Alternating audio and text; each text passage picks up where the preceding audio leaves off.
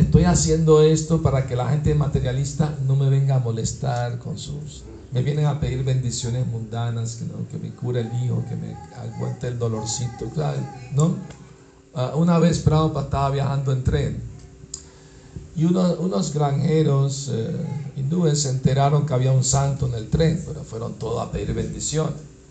Pero los sirvientes de Prabhupada siempre tienen la puerta cerrada, no permitían. Pero en una de esas, abriendo la puerta para ir a hacer algo, hubo contacto visual entre Prabhupada y los tres granjeros que estaban ahí. O sea, como tuvo contacto visual, Prabhupada está bien, déjenlo pasar a ver qué quiere. Se lo dejó pasar y le dijo, sí, ¿qué desea? Bueno, queremos sus bendiciones. Y uno de ellos dijo, eh, este año tuve mala cosecha, no hubo mucha lluvia, por favor bendígame para que el año que viene tenga mejor cosecha. El otro le dijo, necesito casar a mi hija y no tengo suficiente dinero, por favor dame sus bendiciones para conseguir el dinero para casar a mi hija.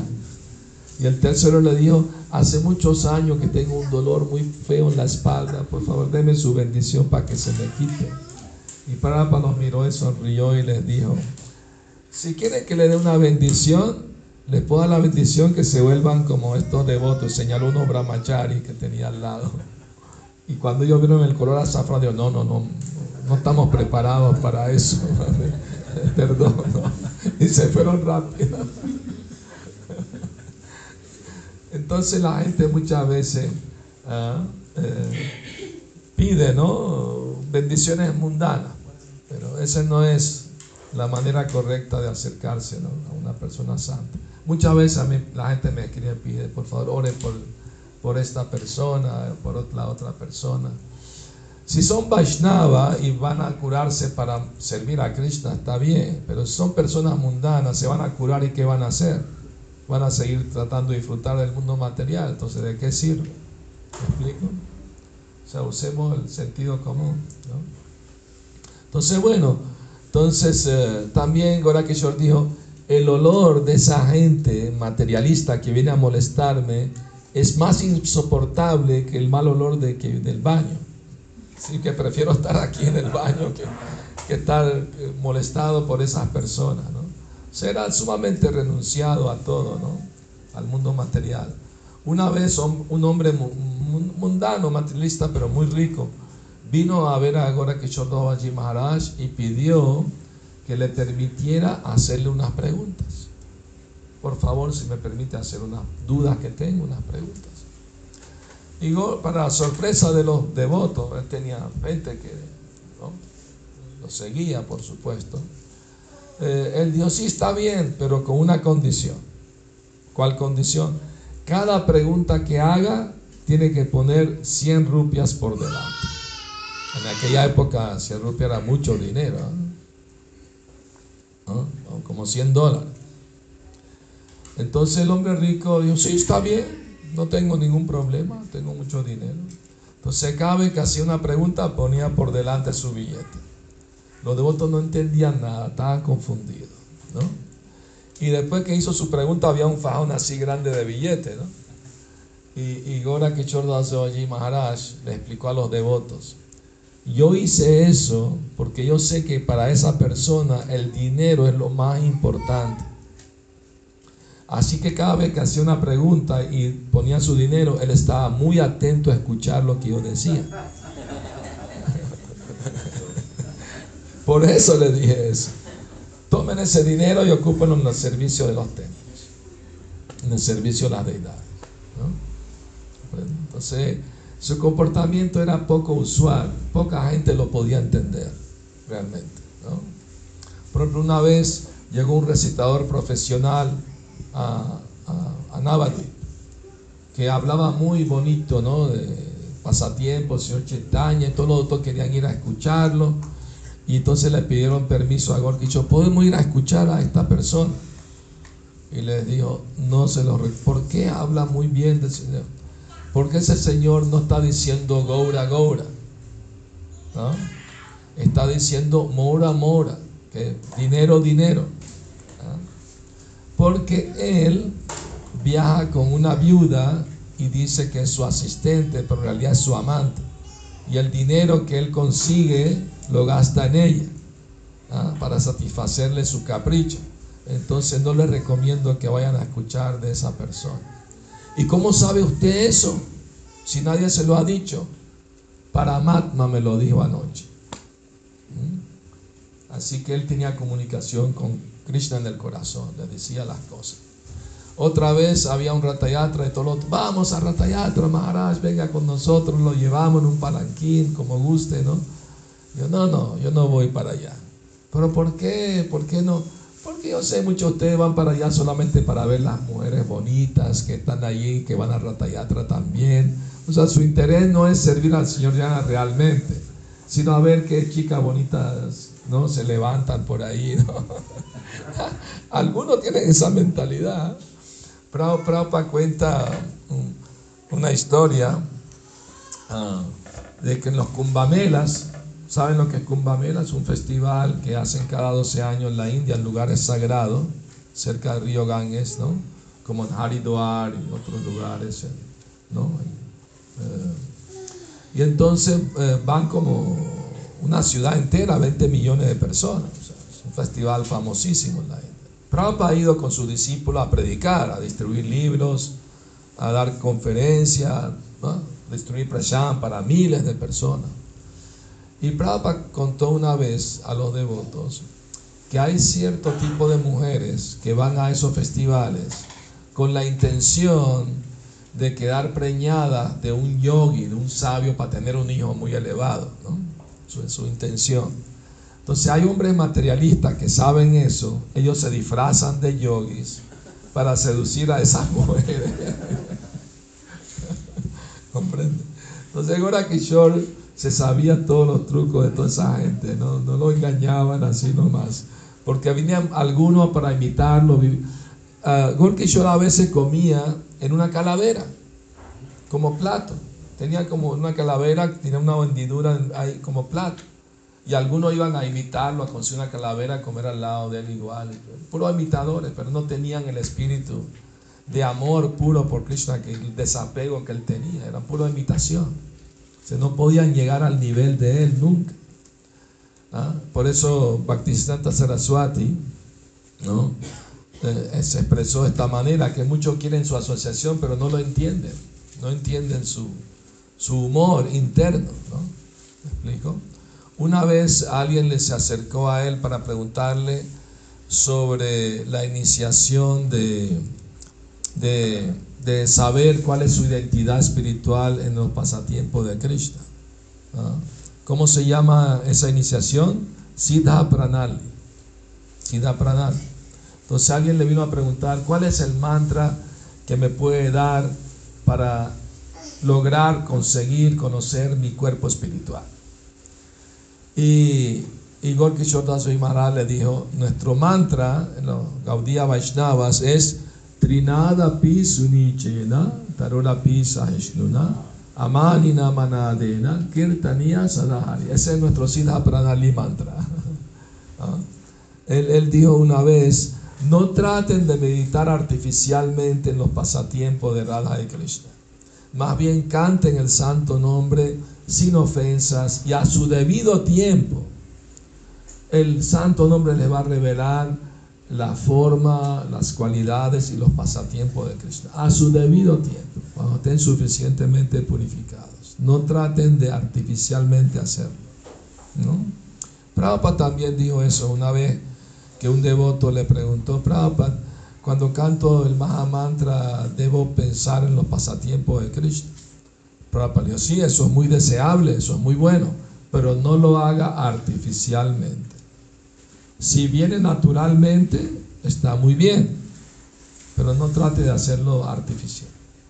Si viene por sí solo, ¿no? Por la purificación que, se va logrando. Entonces, eh, eh, como dijo Maharaj, eh, primero vivió 30 años en Brindavan, ¿no? Maharaj. Y después el Señor lo inspiró para ir a Navadvip. ¿no? Y ahí se relacionó con Bhaktivinoda Thakur, lo aceptó como su Shiksha Guru. Tienen una relación muy cercana, muy íntima. Por eso Bhaktivinoda le pidió a su hijo que fuera a tomar iniciación con él. Y el último, la última vez, que la tercera vez, le dijo Bhaktivinoda le dijo a su hijo, regresa iniciado o no regreses. A ver cómo le vas a hacer. y, y, y, de la Suati estaba, se encontró con él en un puente, abajo estaba el río Gange. Le dijo, si no me inicia, ahora mismo me tiro por el puente.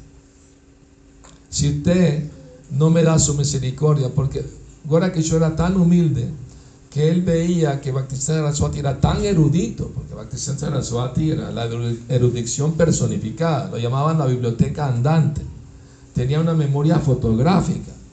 Él leía un libro y lo podía recitar todo con los ojos cerrados. O sea, era muy famoso por su erudición. Y, y, y Gorkishore allí, Prabhupada dice que casi era iletrado, no sabía ni escribir su nombre. Pero tenía una realización tan interna, se le revelaba que él citaba versos de la escritura en sánscrito, bengalí, perfectamente. Porque no es por, por, academia, sino por eh, purificación espiritual interna que se revela el conocimiento. ¿Me explico? No es algo externo, es algo interno el proceso de conciencia de Cristo. Entonces, bueno, entonces él era, él recibió título de eh, Vajananandi. En Brindavan le dieron el título de Vajananandi. Eh, quiere decir a alguien que está absorto en Vajan, o la adoración a Krishna en un lugar eh, religioso, un lugar sagrado, y no se va de ahí. Claro que predica a la gente que viene a buscar su instrucción, ¿verdad? Pero a diferencia de los Goshtianandi, los Goshtianandi son los que salen a predicar a cualquier lado, como Chila Bhaktisiddhanta Saraswati era un Goshtianandi, Él abrió 64 templos en toda la India, ¿no? Eh, su maestro espiritual, Gora Kishoda allí dijo, yo no voy al mundo material, refiriéndose a Calcuta.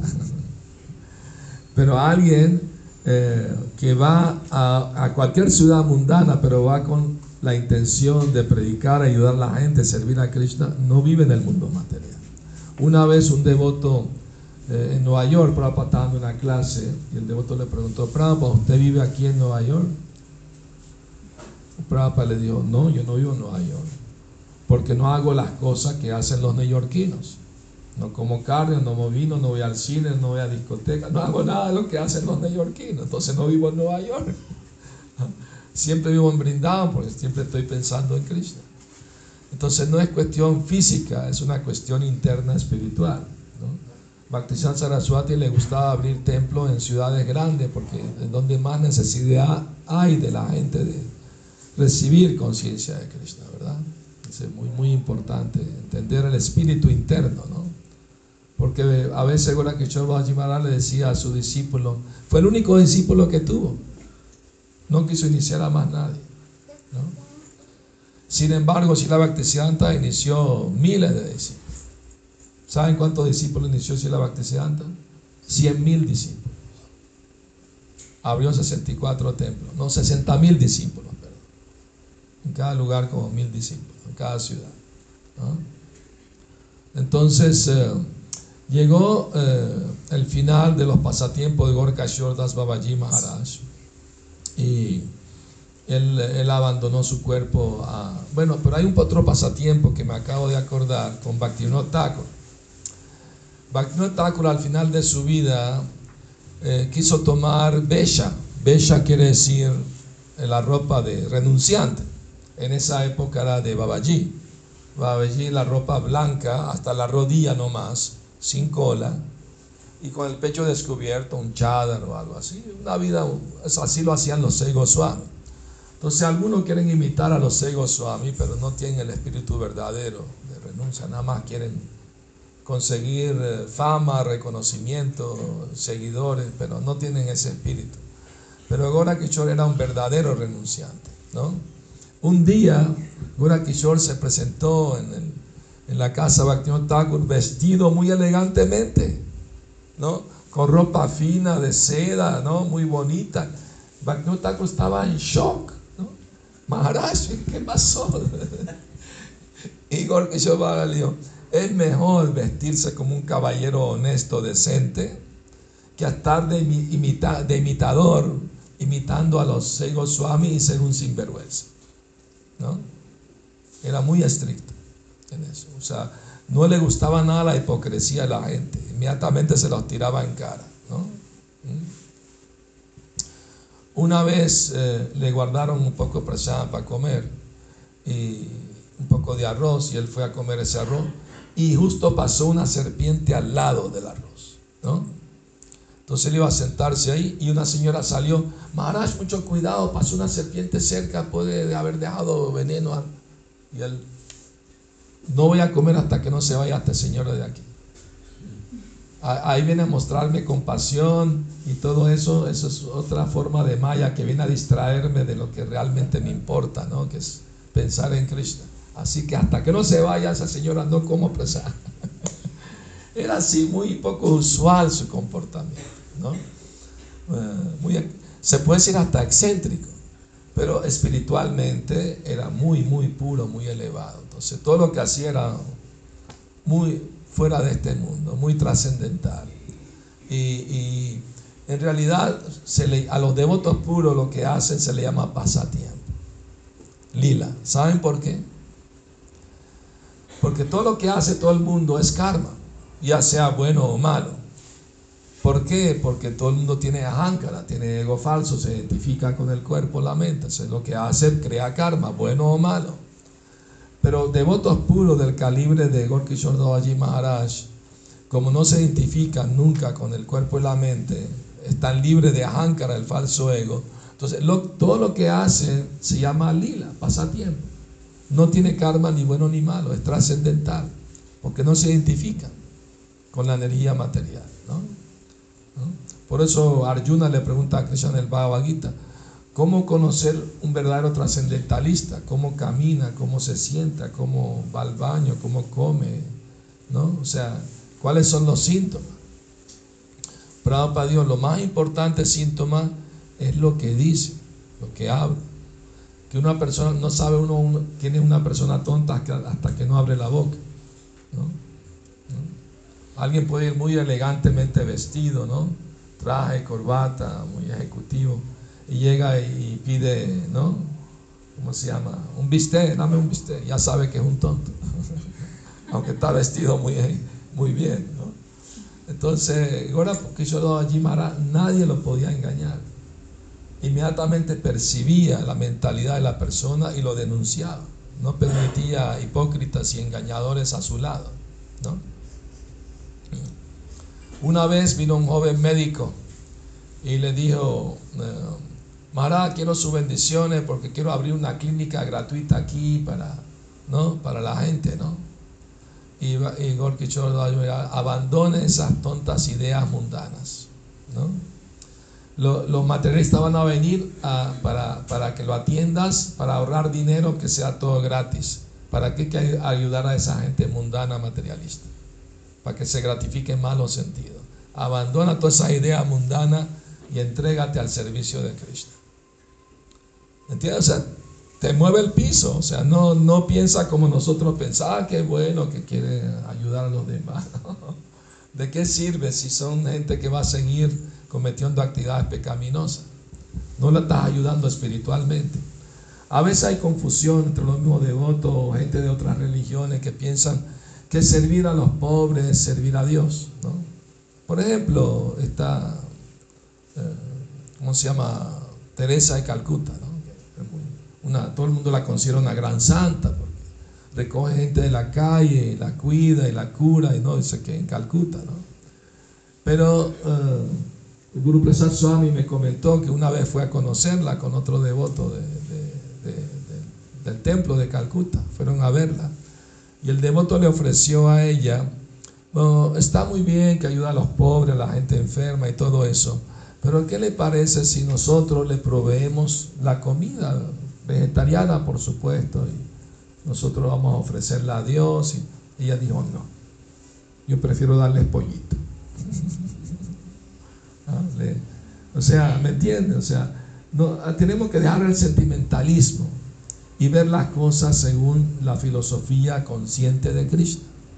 No podemos, o sea, a veces nosotros somos muy sentimentales, ¿no? Incluso hay devotos que recogen perritos de la calle, ¿no? Pobrecitos y no sé qué historia, ¿no? ¿Me explico? Eso es puro sentimentalismo, eso es perder el tiempo. Mejor cuida las vaquitas, ¿verdad? Sirva a los Vaishnavas, ¿verdad? Prabhupada criticaba de que la gente no quiere servir a Dios, entonces sirven a los perros. ¿Quién es el dueño de la casa? ¿El perro o, el dueño? Pues el hombre se va a trabajar todo el día, el perro está tirado en la alfombra, viendo la televisión, le ponen caricatura para que se entretenga, lo tienen que llevar al parque a pasear y si hace su, su pupú ahí lo tienen que recoger. Yo lo he visto en la Ciudad de México. Si no lo multan, ¿ah? Sí, sí, o sea, o sea, o sirve a Dios o sirve al perro, ¿me entiendes? O sea, muy importante es dejar el sentimentalismo y ser consciente de Krishna, llamar las cosas por su nombre. Y Shila Gorkishore Maharaj no tenía pelo en la lengua para hacerle ver a los devotos como cuando estaban equivocados en cualquier cosa. ¿no? Entonces el pasatiempo final de su partida, ¿no? Ah, si alguien recuerda otro pasatiempo que no conté o Maharaj contó, lo pueden, lo pueden decir, ¿no? Eh, compartir ¿no? más pasatiempo de esta gran personalidad. ¿no? Entonces, cuando Shila Gorky y Mahara, ah, no terminé de, contar el pasatiempo con Bhaktivinoda Thakur. Bhaktivinoda Thakur, ya al final de su vida, le pidió a Gorky y Maharaj, por favor, quiero que me dé Besha. Besha quiere decir que lo inicie de renunciante, pues, de, de, Babaji. Babaji es como Sanyasi, es lo mismo. O sea, y Gorky Shobaji Maharaj dijo, no, yo lo veo a usted como mi, mi Shiksha Guru, ¿cómo yo le voy a dar? ¿No? no, no, pero yo no confío en nadie más, solo en ti, por favor, dame esa iniciación. Entonces, pero eh, hoy no, otro día Entonces lo andaba buscando, Bhaktivinoda Thakur Agora Kishore, lo buscó por toda Navadip, no lo encontró en ningún lado. ¿Dónde se habrá escondido? Y finalmente un devoto vio a Gorkishodo Mara sentado en el porche de la casa de una prostituta muy famosa. Mara, ¿qué hace usted aquí sentado? La gente lo va a ver, va a pensar mal. Ja, ja, ja, se rió Gorkishore, dijo, estoy seguro que aquí no me viene a buscar Bhaktivinoda Thakur, por eso me escondí aquí. tenía sentido el humor también. ¿eh? Era muy, muy... Como un niño inocente, como un niño puro. Nunca tenía malicia en su corazón, nada, ni lujuria, ni nada. Puro completamente. ¿ah? Pero su finalmente le dio, aceptó darle. De tanto que insistió Bhaktivinoda Thakur, le dio Babaji. ¿no? Entonces eran muy íntimos, muy cercanos ellos dos. Por eso tenemos nuestra sucesión discipular aunque Bhaktivinoda Thakur no, nuestra asociación discipular no toda es por iniciación, por diksha, más es por shiksha que por diksha. Jagannath Das Babaji Maharaj no inició a Bhaktivinoda Thakur, solamente lo instruyó. Pero Shila Bhaktisiddhanta así escogió nuestra sucesión discipular. Él dijo, el shiksha es tan importante como el diksha. Y en la vida de Bhaktivinoda Thakur, Shushik Guru Das Babaji Maharaj tuvo más relevancia que su propio guru iniciador. ¿Ah? Y, lo mismo la relación de Bhaktivinoda Thakur con Shila Gorkishore Das Babaji Maharaj. Gorkishore Babaji lo aceptó como su guru instructor. Su, iba a escuchar sus clases de Srimad todos los días. ¿Comprende? Ahora sí, Gorkishore sí inició a Shila Bhaktisiddhanta. ¿No? Y, y Bhaktisiddhanta sí inició a Shila Prabhupada. En nuestro movimiento seguimos el sistema de Prabhupada de recibir iniciación. Es muy importante recibirlo también. ¿no? Prabhupada dijo, yo soy tanto su Shiksha como Diksha Guru. Su Guru instructor y iniciador también. ¿no? Entonces, cuando finalmente eh, ejecutó su, pasatiempo de partir de este mundo, Gorky Shordose Babaji Maharaj, el jefe de la policía vino a llamar a, Saraswati, ¿no? Saraswati, todavía no era Sanyasi, era Brahmachari, ¿no? Eso fue como en 1918, si no me equivoco, ¿ah? más o menos. Eh, si alguien sabe el año exacto, me puede corregir.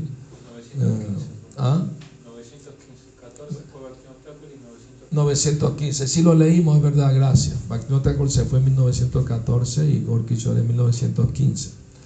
Entonces el jefe de policía vino a buscar a Shila Bhaktisiddhanta porque había un problema. Que todos los dirigentes de los templos querían ellos hacerle la ceremonia funeraria, ¿ah? una tumba samadhi se llama, eso que entró en estado de trance, absorción en Krishna. Todos querían hacerle en su templo su tumba. Y, había una disputa entre ellos. Entonces el jefe de policía sabía que Bhakti Saraswati era el único discípulo, entonces lo llamó. Y él vino a ver y todo ahí discutiendo. Y Saraswati Thakur dijo, yo le voy a hacer la ceremonia funeraria a mi, a mi guru. Y todos protestaron, no, tú no puedes hacerlo, porque tú no eres un babaji como nosotros. No tienes la orden de renunciante, porque solamente un renunciante le puede hacer la ceremonia a otro renunciante. Así que no puedes hacer. Y Siddhanta Saraswati le dijo, yo seré un simple brahmachari, no soy un babaji, un renunciante, pero soy el único discípulo de mi guru. Y además he practicado celibato toda mi vida. Yo no tengo ninguna objeción de que cualquiera de ustedes le haga la ceremonia funeraria a mi guru, pero tengo una condición que en el último año no han tenido una relación ilegítima, ilícita con ninguna mujer. Todos se quedaron ahí paralizados. Los últimos seis meses, los últimos tres meses, nadie decía nada. El último mes, nadie parpadeaba. Los últimos tres días, el jefe de policía lo miró sorprendido. ¿Y cómo sabe si van a decir la verdad? Alguien puede mentirle. Si alguien se atreve a tocar el cuerpo sagrado de mi guru sin seguir la vida de celibato, se va a ir al infierno. Así que, ¿quién va a dar el primer paso? Y para sorpresa de todos y del jefe de policía, uno a uno los supuestos renunciantes se dieron la vuelta y se fueron. Imagínense cómo estaban las cosas en esos días, ¿no? Puro hipócrita. Se vestían de renunciantes, pero tenían por secreto amante, en secreto. Y, y sabía de todas esas malas costumbres que tenían esos hipócritas. Entonces, eh, él fue el que le hizo la ceremonia funeraria a su Y salió uno diciendo, eh, Gorkishore Maharaj dijo eh, que cuando él se muriera, abandonar el cuerpo, él quería que su cuerpo fuera arrastrado por el polvo del, sagrado, por el polvo de Navadvip, para purificarse con el polvo. Tenemos que cumplir el deseo de Gorky Das Maharaj. Y Bhaktisiddhanta de la Swati dijo, mi guru muy bien, en su gran humildad, muy bien pudo haber dicho eso, lo creo. Pero nosotros no vamos a permitir que eso suceda. Estoy seguro que Krishna mismo estaría orgulloso de poner el cuerpo de mi guru sobre su cabeza.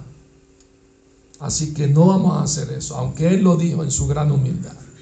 Le vamos a dar el mayor respeto, el mayor eh, trato ¿no? que se merece, como un gran devoto puro del Señor.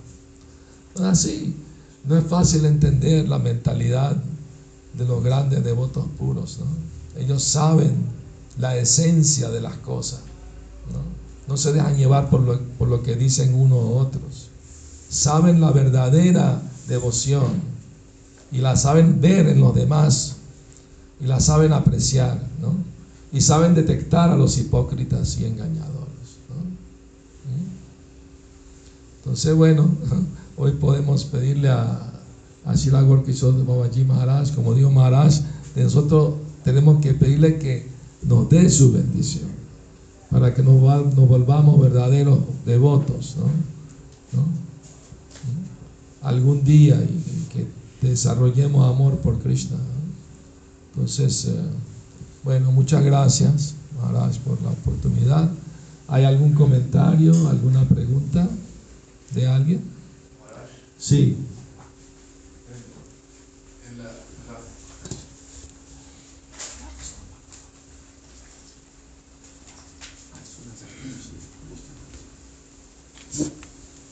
sjedina me prema nam na pravu.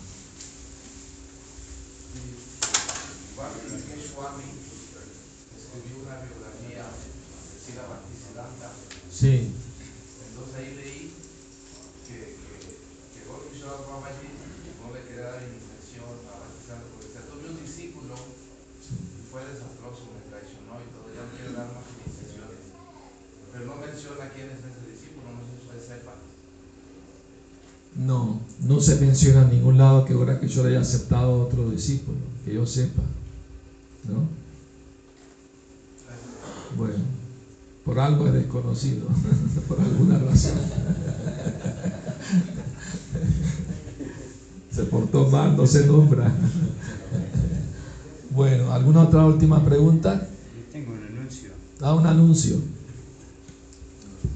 Hare Krishna, para los que pueden, uh, Sandira Bhakti Sundar Maharaj va a dar la clase de la tarde de domingo a las 6. Los que pueden asistir, por favor. Uh, va a ser muy, muy nectario. Hare Krishna. Sería más nectario si, si Guru Prasad Maharaj también viene. Pero me dijo que tiene que viajar muy de madrugada mañana al aeropuerto y quiere acostarse temprano, entonces. Lástima. Pero ayer dio la clase, algunos lo pudieron escuchar. Eh, bueno, la fiesta sigue entonces, va a haber más pasatiempos, por supuesto. pueden venir y lo que quieran, lo que puedan, están invitados. Muchas gracias. Sila Prabhupada ki jai, Sila Gora Kichor Dasoji Maharaj Gaur Premanandi.